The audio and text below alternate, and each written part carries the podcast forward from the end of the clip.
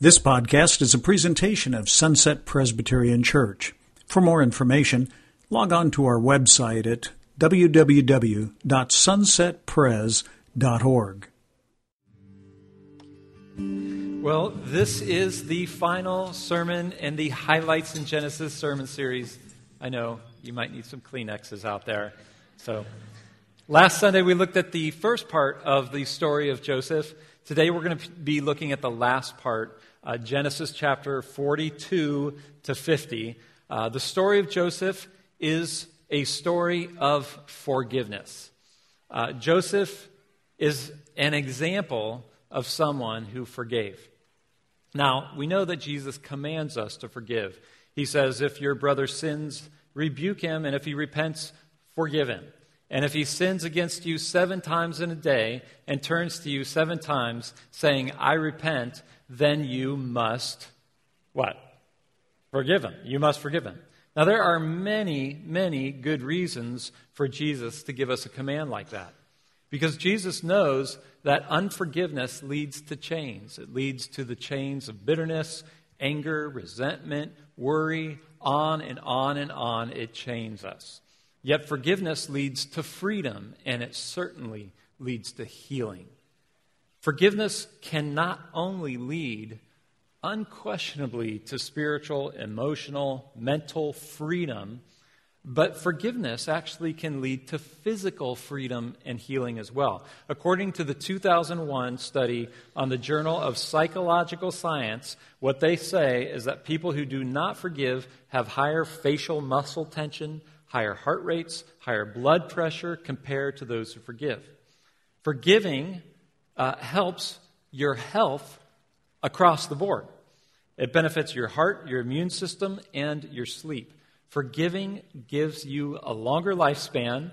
It helps you get out of the mode of anger. It can strengthen relationships. Being a forgiving person can protect you from long term stress.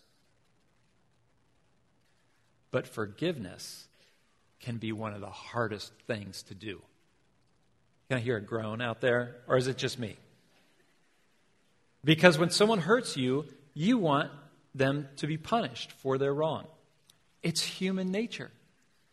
I've been hurt by the wrongdoings of people in my life, and where there is forgiveness, I have experienced freedom and healing. And where there are places of unforgiveness, I remain in chains.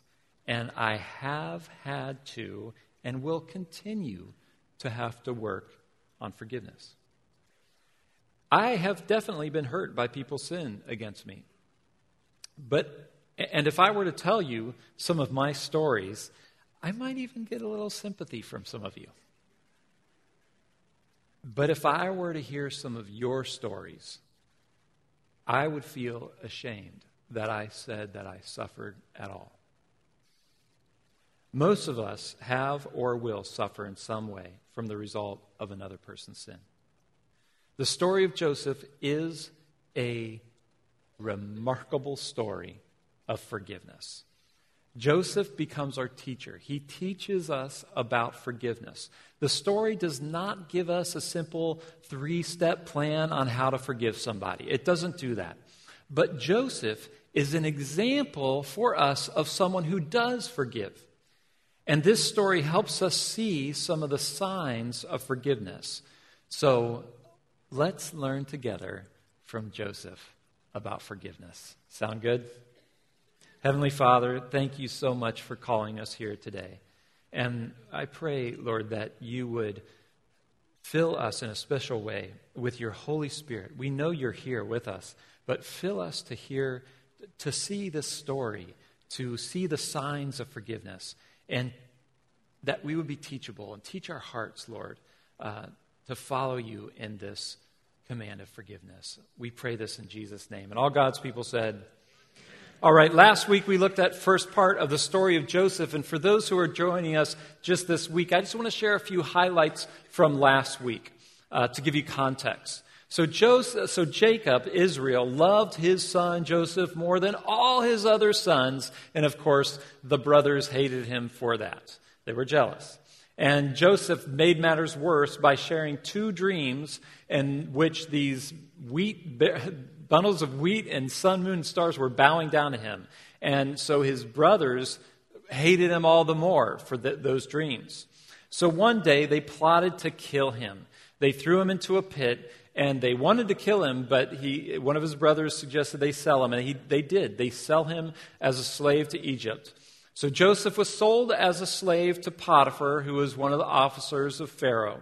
And Potiphar, and while there, Potiphar's wife lied to her husband, falsely accusing Joseph of attempting to lie with her. And of course, that resulted in his prison. So Joseph was then put into prison, which, uh, which resulted in Pharaoh sharing two of his dreams to, to Joseph.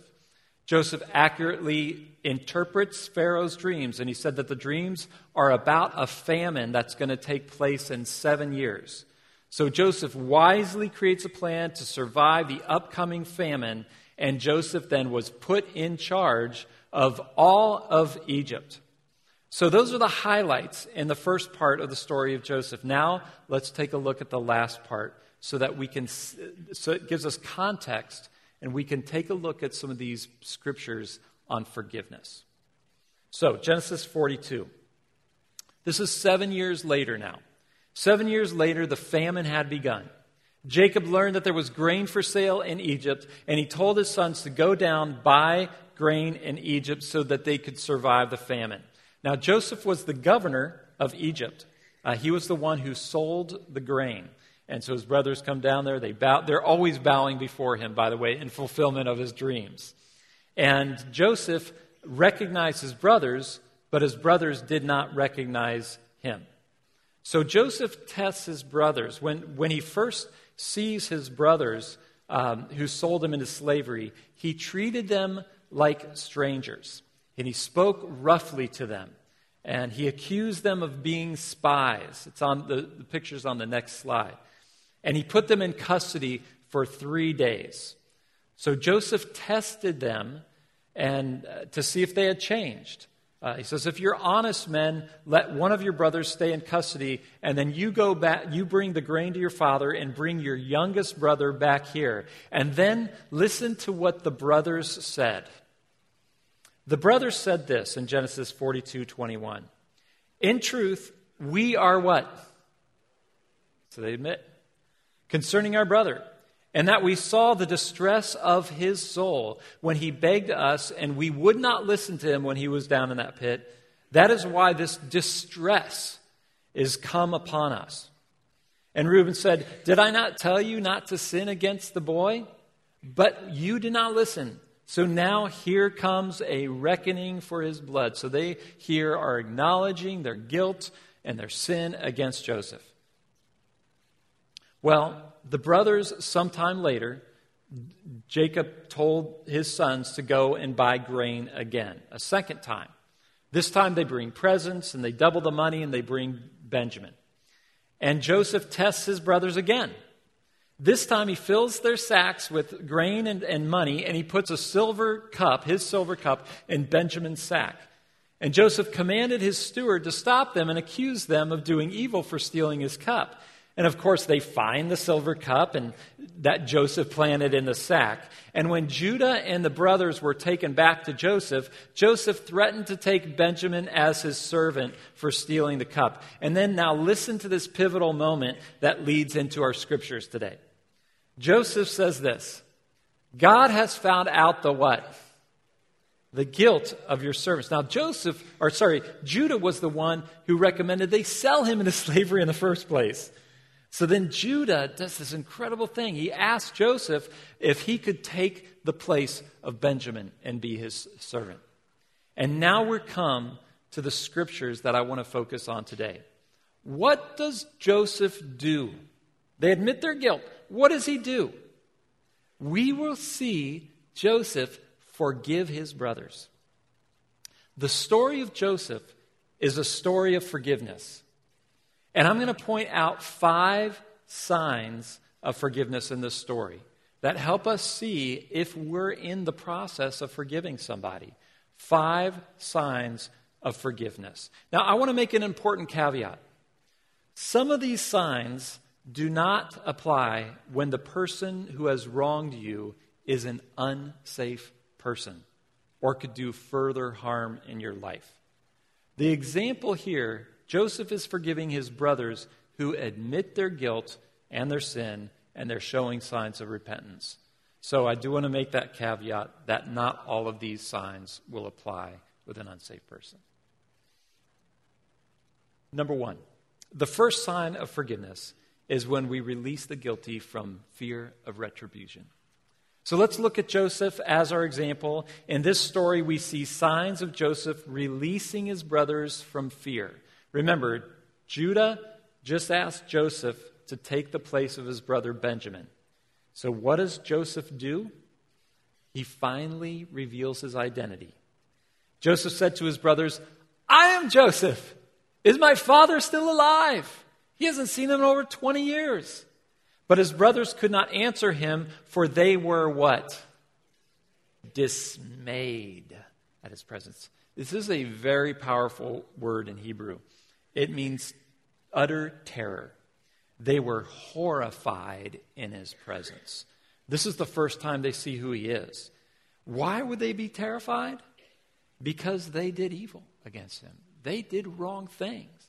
They put him in a pit. They wanted to kill him. They hated him. They sold him into slavery. And they were terrified that he would punish them for the sin of selling him into slavery. But what does Joseph do? So Joseph said to his brothers, You get what you deserve. I oughta. Come near me, please. And they came near him. Unbelievable moment. The brothers were terrified. They were afraid of his retribution, of paybacks. And yet he draws close to them and they draw close to, to, him. And that's the first sign of forgiveness that we can know when we're in the process of forgiving someone, when we reassure the one who has sinned against us that they do not need to be afraid. When we release them from the fear of retribution, when we release and free them from the fear of us getting back at them. That's the first sign. The second sign is that is when we release them from their guilt, from their distress and their anger. Because when we sin against someone, it causes problems in our life guilt and stress and anger and worry. And it's important to remember forgiveness can be a long process.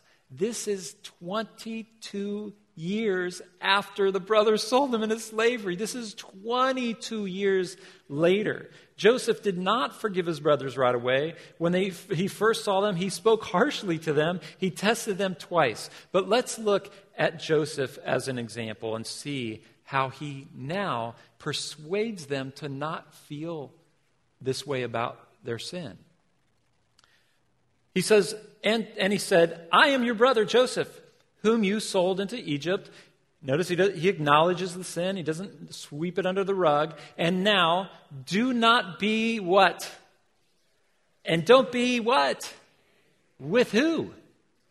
With yourself. That's what happens when we sin against another. Is we then in turn, turn that back on ourselves, and that's what these brothers were living with. Because you sold me here for who? Did, you know, tip, you, know, you sent me here. You sent me. Look at what Joseph does. This is unbelievable.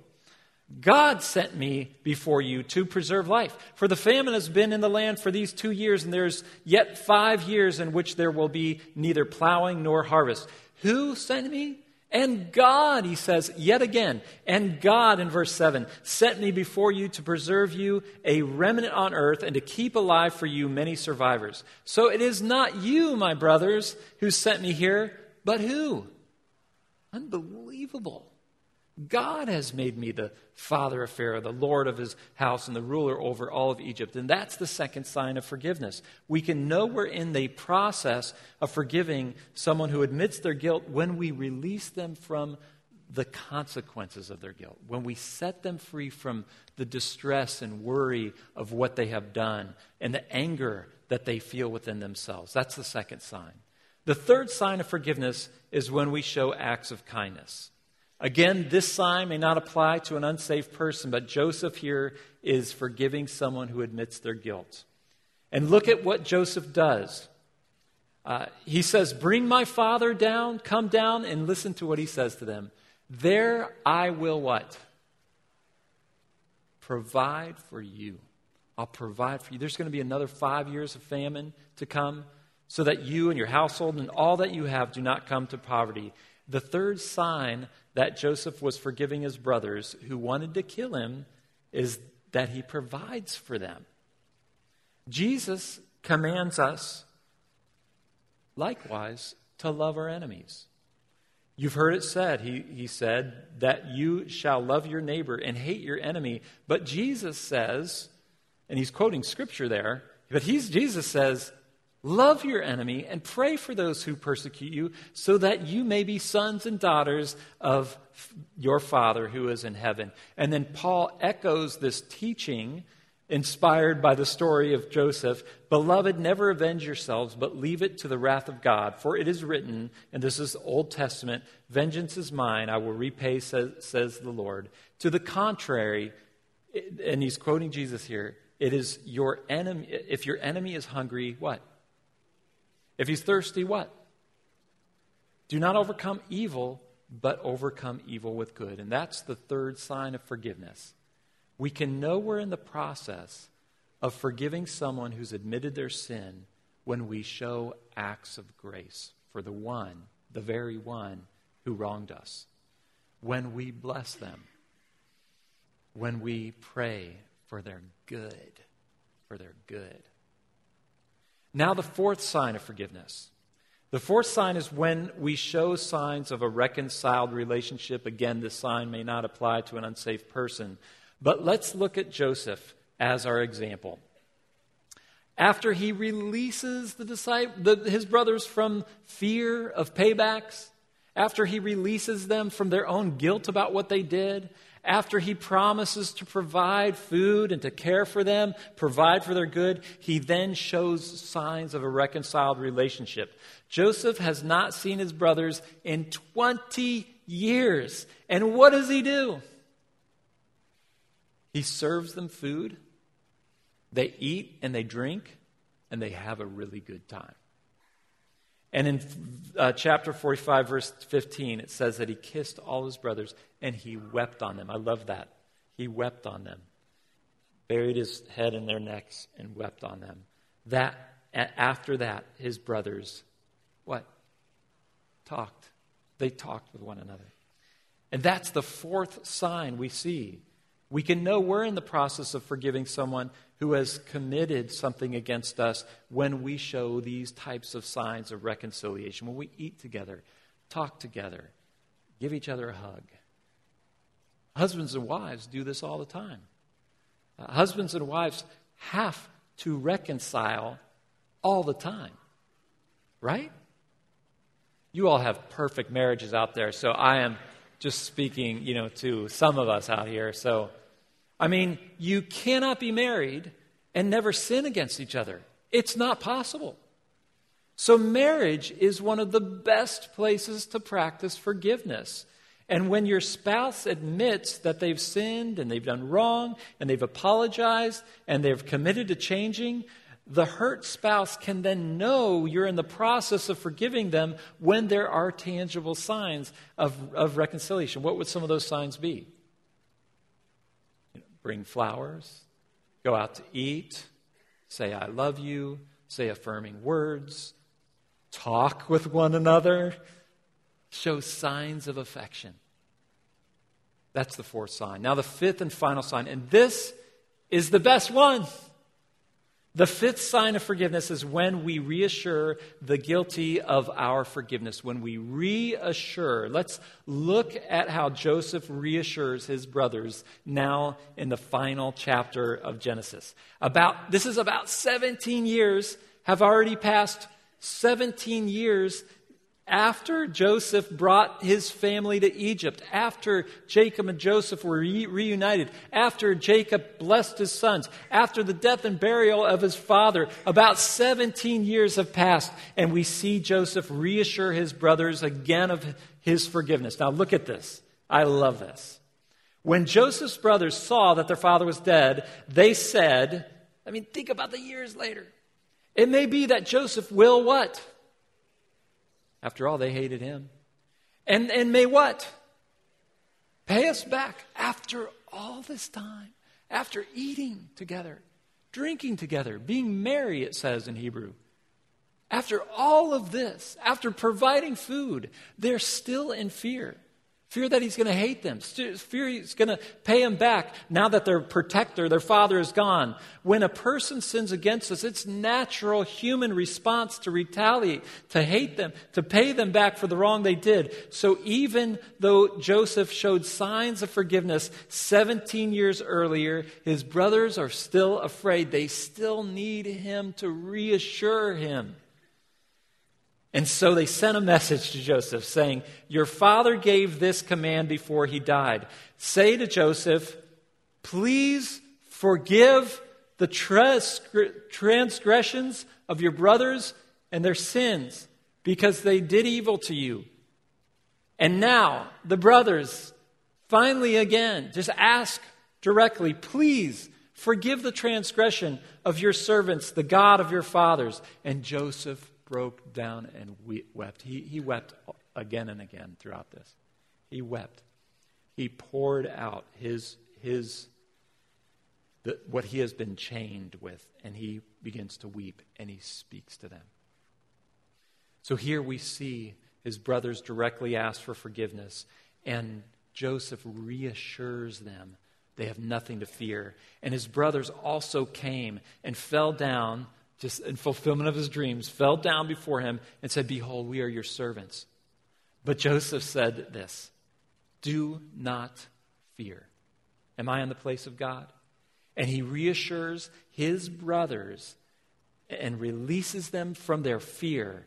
And he says this one of the greatest lines in all of Scripture As for you, you meant evil against me, but God meant it for good. God meant it for good to bring it about that many people should be kept alive as they are today. Joseph indeed saved many from starvation, from the, from the famine. And that would not have happened if his brothers, brothers had not hated him, if his brothers had not thrown him into a pit, if they had not sold him in, in, to Egypt, and if they had not lied to their father about it evil things, but God worked in these things to bring about good. I think that's why Paul writes in Romans 8:28, one of my favorite verses in all of scripture, and we know that for those who love God, all things work together for good. So Joseph reassures his brothers of his forgiveness. And when Joseph saw his brothers uh, for the first time, if you remember, the first time he sees his brothers, he treated them like strangers and he spoke harshly to him. That's what he did at first. But now we see the signs of forgiveness at the end here. And Joseph, he comforted them and he spoke what? Kindly to them. He spoke kindly. And there, there we see a picture of, the, of forgiveness, of Joseph forgiving. Do you see what Joseph did? He reassures his brothers of his forgiveness. And that is the incredible story of Joseph. Now, this is an incredible story that points to some incredible news. Because the story of Joseph ultimately points to the story of who? Jesus is the greater Joseph. For example, Joseph was stripped of his robe and thrown into a pit to be killed by his sinful Hebrew brothers. But Jesus was stripped of his robe, thrown on a cross, and was killed by his sinful Hebrew brothers. Joseph was sold into slavery, but Jesus saves us from slavery of sin. Joseph is the savior of Egypt. He saved people in Egypt from dying in the famine, but Jesus is the savior of the whole wide world. He has saved the whole world of sin and its consequences of death. God raised Joseph from the pit to the right hand of the Pharaoh, the king of Egypt, but God raised Jesus from the grave to the right hand of God, the eternal king of the universe. The story of Jesus is fundamentally a story of forgiveness. And Joseph's story of forgiveness ultimately points to the greatest story of forgiveness that has ever been told the forgiveness of God through Jesus Christ. Jo- Joseph's brothers admit their guilt, and Joseph forgave them. But Jesus' Hebrew brothers, they never even admit their guilt. Yet on the cross, he says, Forgive them. They do not know what they do. Jesus forgives us, the ones who can't even admit our guilt. All of us. Joseph forgave his brothers of their sins against him, but Jesus forgives the whole world of all of our sins. The forgiveness of Joseph ultimately points to the greater forgiveness of Jesus. So, hear this good news, friends. In Jesus, we have past tense forgiveness of sins. Everyone who believes in Jesus receives forgiveness of sins. Everyone who believes in Jesus receives forgiveness of sins we are forgiven. That means that means that Jesus releases us from the fear of retribution. He releases me and us from our guilt and distress and our anger. He is releasing us and showing us acts of grace all the time, every day. He is showing us continuously signs of a reconciled relationship, and He is always reassuring us that we are forgiven. So, friends, maybe, just maybe, we, like Joseph, may one day just say, they meant it for evil, but God meant it for good. And all God's people said,